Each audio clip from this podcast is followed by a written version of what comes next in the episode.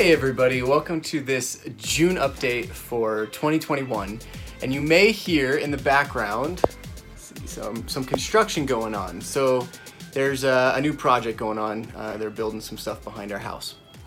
But it really makes it, it just feels right because for this update, the theme has been construction. For the last year, we've been working on a new program to launch for our families. And as of July 1st, we sent out the, the information to our families, and so we're really, really excited. And uh, it's registration based, and there's about 500 families in the organization, and that represents about 11, a little over 1,100 MKs ages birth to 22. So there's a lot of them. and uh, it's going to be kind of a slow crawl to get them all involved over the time over time but uh, we believe this program can actually carry the weight of that many kids so we're really excited about it so the program consists of four C's, four cornerstones as we're calling them. The first is care, and that represents kind of the soul care. Uh, we do events, we do visits. We'll visit MKs on college campuses. We run annual events.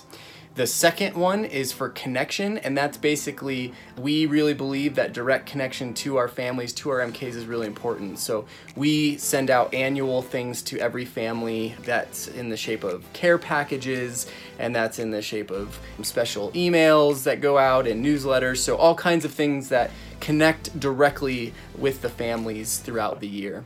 And the third is for central, and that's our resources. We believe we want to be a good resource to our families, and there's kind of a lot of things out there, both good and bad, uh, as far as third culture kids and cross cultural transition. So we want to help our families by kind of taking that fire hose out there and kind of bringing it down to a drinking hose because missionary families are busy. On the field, it's very difficult to find time. And then when they're in the U.S., they're usually visiting church to church to church or families and families. And so they're always on the go. And so being able to have a drinking hose of resources that are just relevant, that are ones that will ha- actually help them is really helpful. So we've created a website for them to kind of uh, be able to find all of that and, and get all that information from. And it's it's got trainings and workshops on there as well, so we're really excited about that. And the fourth thing is community, and we believe that it's really important that MKs connect with other MKs and families connect with other families because uh, missionary life there's a lot of isolation. So being able to connect is just super important. So we've established private facebook groups that will be facilitated just for that purpose and, and able to connect families with other families to ask questions to share tips to work through challenges that they're facing with their transitions. So we were just so excited to get this launched. We've been working really hard uh, for sure for a year. And definitely over the past six months it's been a it's been a marathon to get it ready to roll. So we're really excited to get that going.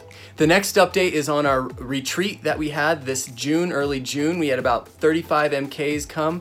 Uh, we were in missouri and it was a blast and we had a big waiting list as well unfortunately that couldn't come because we were just maxed out. So uh, we were really excited about it and next year we're going to go ahead and do two events.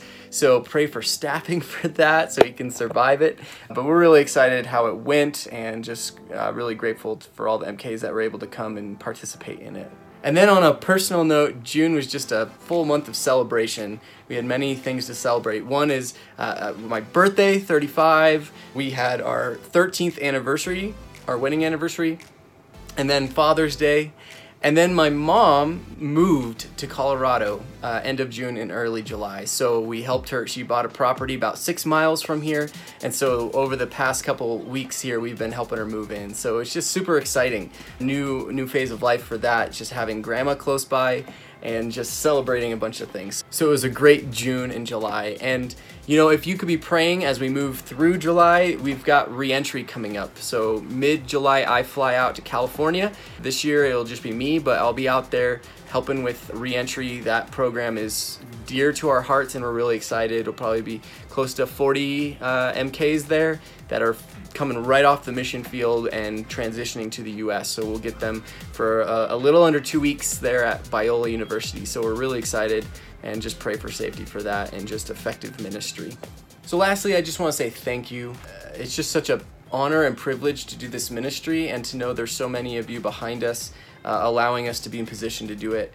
It's humbling and we're just grateful. We feel like we're able to reach so many and we're just grateful uh, that you are with us on our team. So thank you and uh, we look forward to hopefully seeing and connecting with you soon.